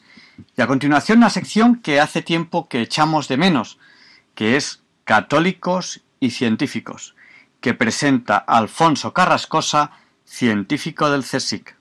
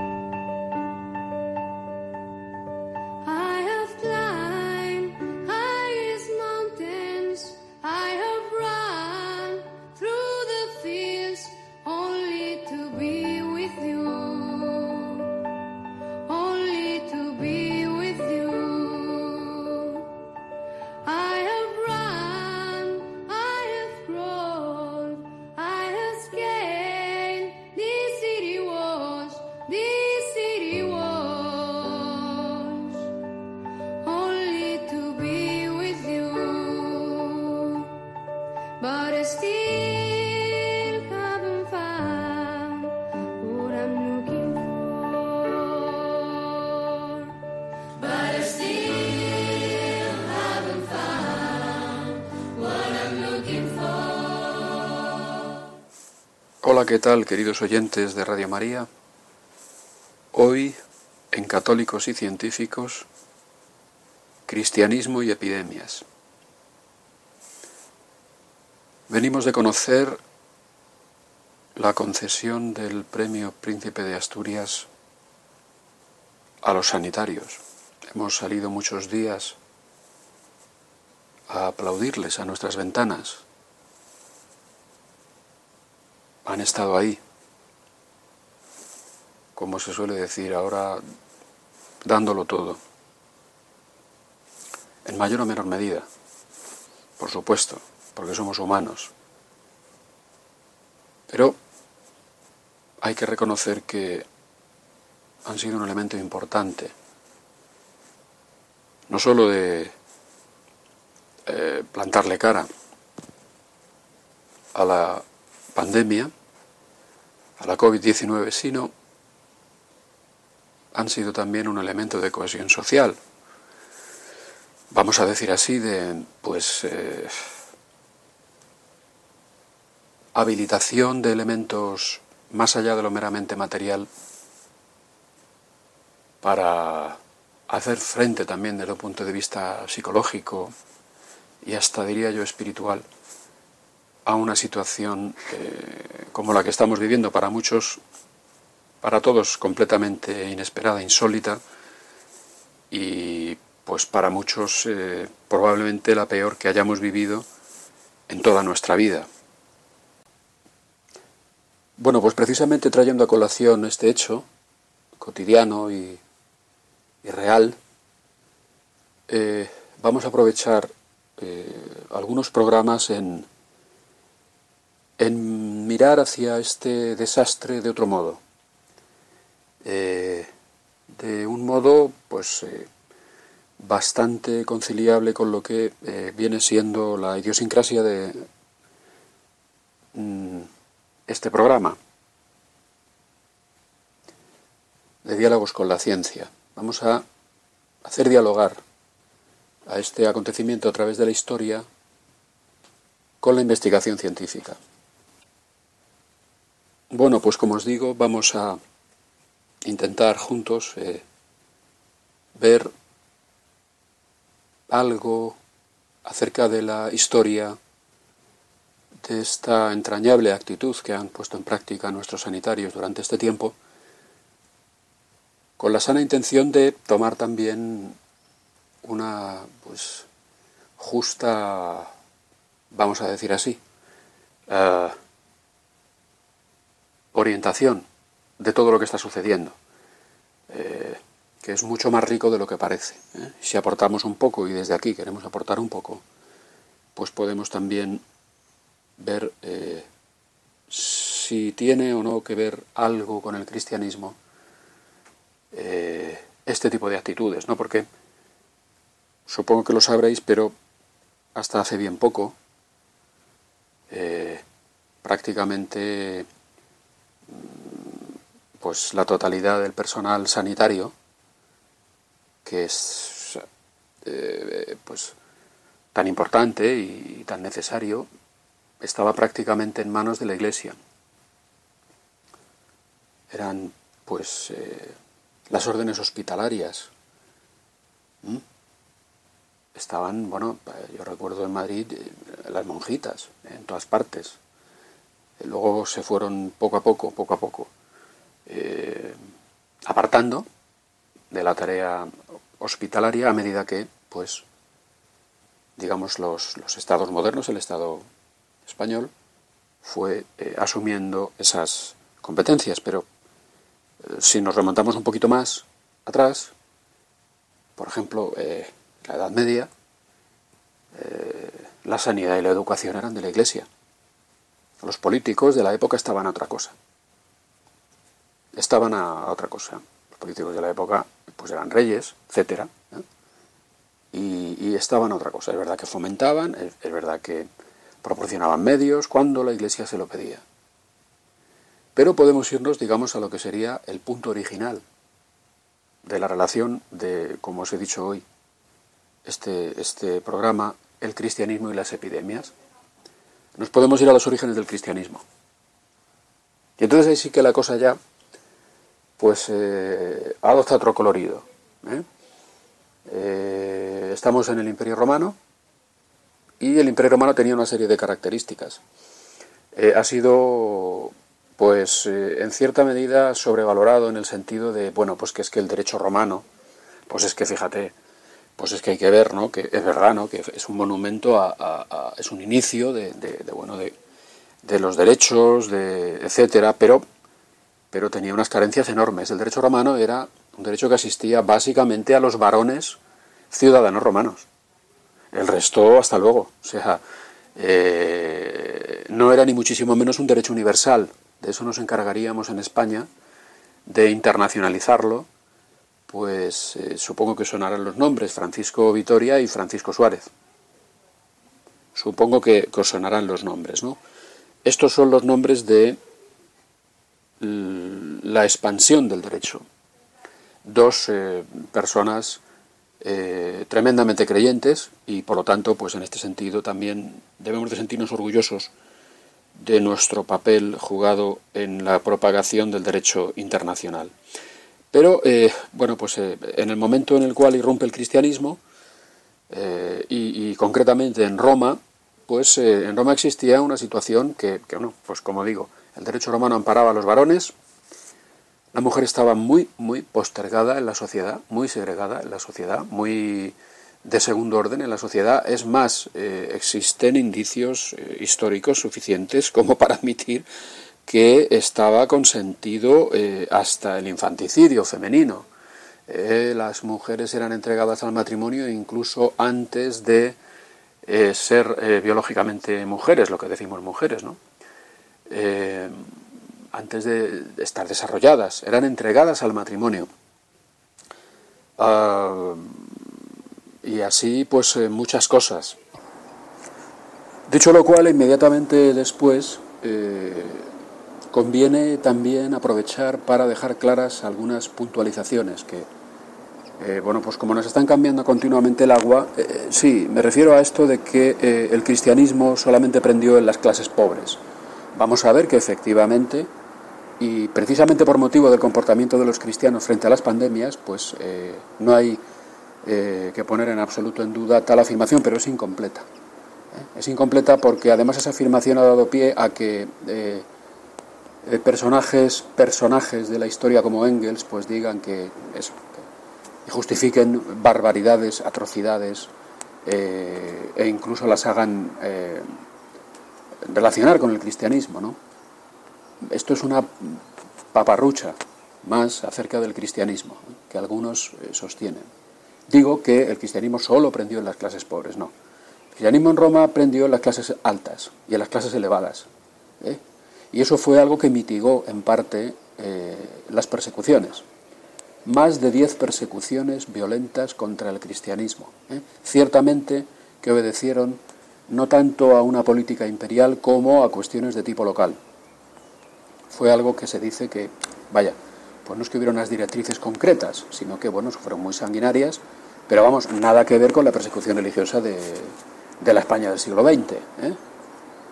Perpetrada por los enemigos de la fe, o sea, eh, que es la mayor persecución que ha sufrido la Iglesia Católica en toda su historia. ¿eh?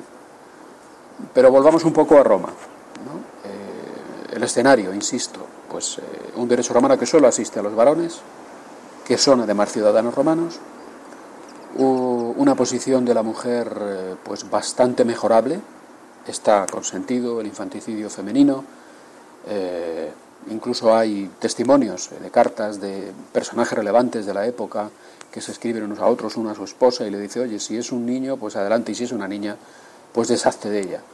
Eh, sí, sí, así de cruel, o sea, y si queréis lo podéis mirar, ¿eh? lo podéis investigar y lo podéis leer y lo podéis estudiar. Si no os fiáis de lo que os digo, no estoy exagerando en absoluto. Luego había un, culto a la violencia, pan y circo. Bueno, pues ese pan y circo, como sabéis, entre otras cosas, incluía espectáculos de combates a muerte y eh, devoración por parte de fieras de personas hasta eh, la muerte. Y ahí están las actas de los mártires, eh, etcétera. Y no solamente de cristianos. ¿eh? Hombre, es una época en la que a los cristianos nos llamaban los ateos. Muerte a los ateos. Porque no teníamos ninguna representación. Entonces no hacíamos representaciones de imágenes. Eso fue muy posterior. Y además no teníamos un sitio donde celebrar. No teníamos templos. Celebramos en las casas, como hemos estado viendo durante toda la Pascua, en los Hechos de los Apóstoles. Eh, El cristianismo no tuvo una planificación, vamos a decir así, acerca de lo que finalmente ocurrió, ¿no? Eh, porque, bueno, pues en un momento dado Roma se tuvo que enfrentar a epidemias, lógicamente. Bueno, a lo largo de toda su historia se enfrentó a epidemias. ¿Cuál era el comportamiento de los conciudadanos cuando llegaba una epidemia? Pues abandonar a los enfermos. ¿eh? Se dice que hasta Galeno, ¿eh? en una de estas famosas epidemias de Roma, pues se echó a correr y se fue a, su, a sus posesiones de Asia. Galeno. ¿eh? Por mucho que os sorprenda, esto fue así. Podéis verlo en, en- en los libros. ¿no? Yo os recomiendo, por ejemplo, uno que es bastante asequible, de cómo el cristianismo construyó la civilización occidental, de César Vidal. Pues ahí se hace una descripción de, estas lindezas del Imperio Romano, ¿no? en medio del cual empieza a propagarse el cristianismo, de una manera, como digo, completamente fortuita y nada planificada. O sea, Pablo, cuando está en Cesarea Marítima preso eh, y, apela al César, pues no se imagina eh, en qué va a acabar todo esto, ¿no? Lo, lo- vería desde el cielo, porque a Pablo se lo cargan. Pero es verdad que el mensaje cristiano empieza a crear eh, una estructura social nueva, que es la comunidad cristiana. La comunidad cristiana donde unos se cuidan a otros, eh, donde concretamente existen un buen número de testimonios que eh, dan fe de que el comportamiento de los cristianos frente a las epidemias era bien distinto al de los paganos. ¿eh? Lejos de abandonar a los enfermos, pues llegaban a dar la vida por ellos, los cuidaban, los cuidaban. Y esto hizo que, pues en un mundo sórdido, sórdido como, como era el pagano, sórdido porque nos cuentan una película distinta como fue, es decir, nos dicen que, que el paganismo poco menos que era una balsa de aceite en la que irrumpió el cristianismo y lo destrozó todo, se cargó todo, mentira, mentira. ¿eh? El paganismo era la sordidez más absoluta. ¿eh? Y si te ponías enfermo y tenías la desgracia de coger algo infeccioso, que no se sabía entonces cuáles eran los elementos infecciosos, que fuimos los católicos los que inventamos la microbiología, y dijimos lo que, lo que causaba las enfermedades, pues resulta que ahí te quedas. Ahí te quedas. Así de claro. Ahí te quedas. Pues bien, la comunidad cristiana se comportaba de manera distinta. ¿Y qué les pasó a los paganos? Pues que dijeron, mirad cómo se aman. Mirad cómo se cuidan. Hasta el extremo de que un pobre, pero también un rico, que encontraba una comunidad cristiana, cristiana encontraba un remanso de paz. Y no solo eso, sino que tenía asegurada la asistencia. Y no solo eso, le cuidaban. Y no solo eso, le querían. Y le alimentaban espiritualmente. Porque si hay algo de lo que puede apreciarse el cristianismo, es de que da un alimento espiritual. Pan de ángeles, pan de ángeles. Un alimento espiritual al hombre que está enfermo. ¿eh? Animándole a que le pida a Dios que le sea propicio y le retire la enfermedad, pero como Cristo en Getsemaní, también enseñándole a decir, Señor, si es posible que pase de mí este cáliz, pero no se haga mi voluntad sino la tuya, aprendiendo a vivir la enfermedad en cristiano, porque un día, queridos oyentes de Radio María, tarde o temprano, no sabemos ni el día ni la hora, una epidemia, o dos, o tres, o ninguna, un accidente, un tejazo, un atropellamiento, un accidente eh, cerebrovascular, pues eh, nos dará el pasaporte a la vida eterna, definitivamente, que ya la estamos viviendo aquí. Pero quiero decir que hemos celebrado la resurrección, y hemos celebrado la existencia ¿eh? del cielo, del paraíso, pero fuera de este espacio-tiempo que vivimos. ¿eh? Seamos un poco como debemos ser. Y esto empezó de una manera muy concreta, ¿eh? con el cristianismo irrumpiendo en el mundo romano, un mundo sórdido que muchos todavía hoy reclaman como el origen de la civilización europea y, retiran a la Iglesia católica y al cristianismo en general de la historia de Europa. ¿Os acordáis cuando se hizo la Constitución Europea, no? Los políticos, sobre todo los materialistas, no, no, no, que no haya ninguna mención a la Iglesia, la Inquisición, no sé. Y nos quitaron, nos quitaron de en medio. Y resulta que los tres padres de la Comunidad Europea pues fueron tres demócratas cristianos, Alcide de Gasperi, Schumann y Konrad Adenauer. Y resulta pues que eh, la enseña que ganó al final ser el símbolo de la Unión Europea pues fue la bandera de las doce estrellas con fondo azul. Cuando le preguntaron a quien ganó el concurso mm, qué significado tenía aquello, dijo, es, ha sido un simple homenaje a la Inmaculada Concepción de María. Lo podéis leer, ¿eh? no me estoy inventando nada. Os recomiendo que lo leáis ¿eh? y que confirméis las cosas que se os dicen, porque, oye, nos podemos equivocar, pero creedme que tengo la sana intención de dejar claramente establecido que el comportamiento cristiano fue una luz en medio de un mundo pagano, precisamente frente a las epidemias de la época. Hasta el extremo de que quienes eh, intentaron eh, pues, fortalecer el paganismo, quienes intentaron rechazar el cristianismo, políticos incluidos, llamaban eh, a sus eh, adláteres a imitar a los cristianos en su comportamiento, eh, para así ganar adeptos. Así, así de claro está, está la cosa. Os recomiendo un par de autores, Andrea Socchi. Rodney Stark, autor de The Rise of Christianity, El auge del cristianismo, que están escritos en español, para que veáis un poco estos estudios sociológicos que han sido los que han roto un poco ese mito que se había creado eh, contra el cristianismo romano de que, eh, pues eso, éramos unos intolerantes. No, no, los intolerantes eran los paganos. ¿eh? Los que no se ayudaban a unos a otros eran los paganos. El derecho que era absolutamente injusto era el romano. Y poco a poco, poco a poco, pues la- el mensaje cristiano fue fermentando. Sobre todo, mirad cómo se aman. Esto fue lo que hizo que el cristianismo sufriese un eh, crecimiento exponencial durante el Imperio Romano, durante los primeros siglos. ¿Eh? Y fue lo que hizo que Constantino al final aceptara primero el cristianismo y después finalmente fuera la religión oficial, aparte de, es, por supuesto, el trabajo de Santa Elena, su madre. ¿Eh? Pero lo que hubo fue un incremento.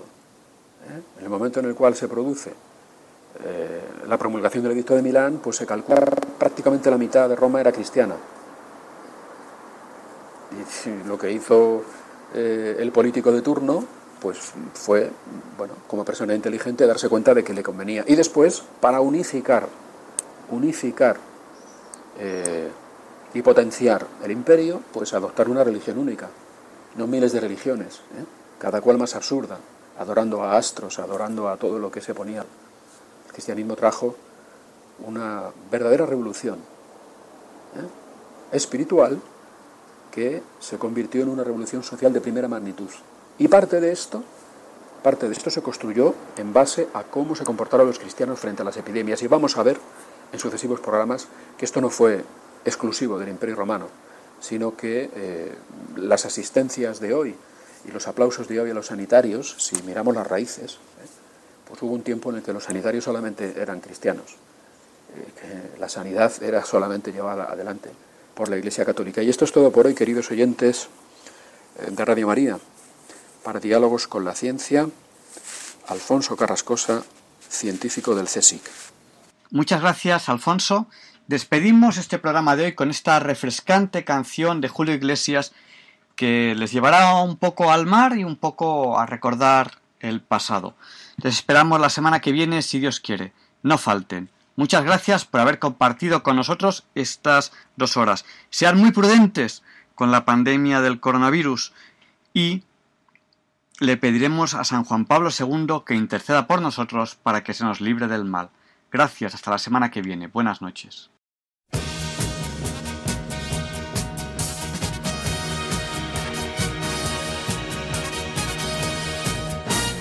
Quiero enseñarte un camino en el mar, lugar donde nadie ha podido llegar, donde el viento es amigo, la brisa un suspiro que abraza tu cuerpo pequeña al pasar.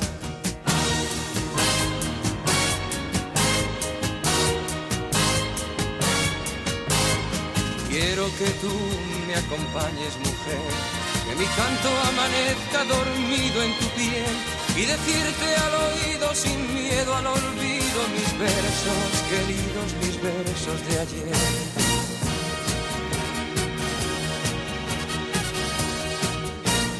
Quiero perderme en tu cuerpo y anclar en tu puerto mi barca vacía de amor. Escribir en la arena mi llanto y mi pena, dejar que las olas borren mi dolor.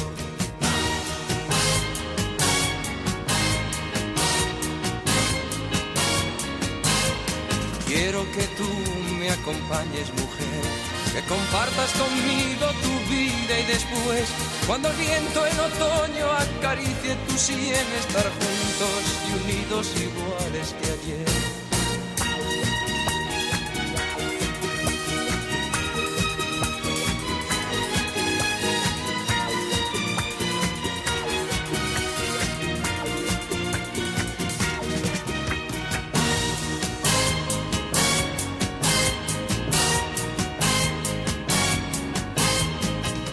Enseñarte un camino en el mar, un lugar donde nadie ha podido llegar, donde el viento es amigo, la brisa un suspiro que abraza tu cuerpo pequeña al pasar.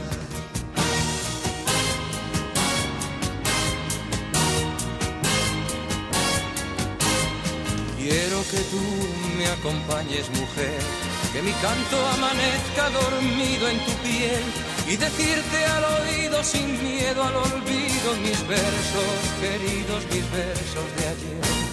Quiero que tú me acompañes, mujer, que mi canto amanezca dormido en tu piel y decirte al oído sin miedo al olvido mis versos, queridos mis versos de ayer. Quiero que tú me acompañes, mujer, que compartas conmigo tu vida y después, cuando el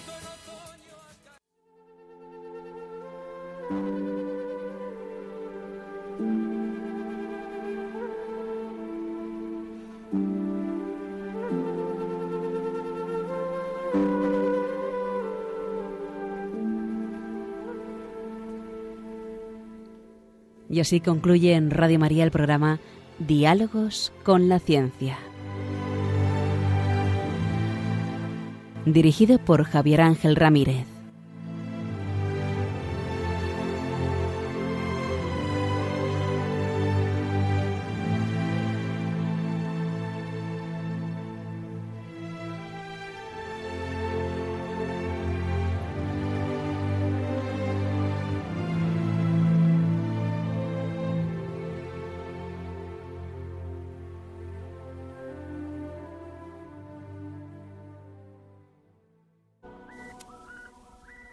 Gesù annunzia molte volte la paternità di Dio nei riguardi degli uomini, riallacciandosi alle numerose espressioni contenute nell'Antico Testamento. Per Gesù Dio non è solamente il Padre di Israele, il Padre degli uomini, ma il Padre suo, il Padre mio. Pater noster, qui es in celi, sanctificetur nomen tuum, adveniat regnum tuum, fiat voluntas tua, sicur in cielo ed in terra. pane nostrum quotidianum da nobis odie et dimitte nobis levita nostra circumde nostri vittimus debitoribus nostri et ne nos induca in tentatione sed libera nos a malo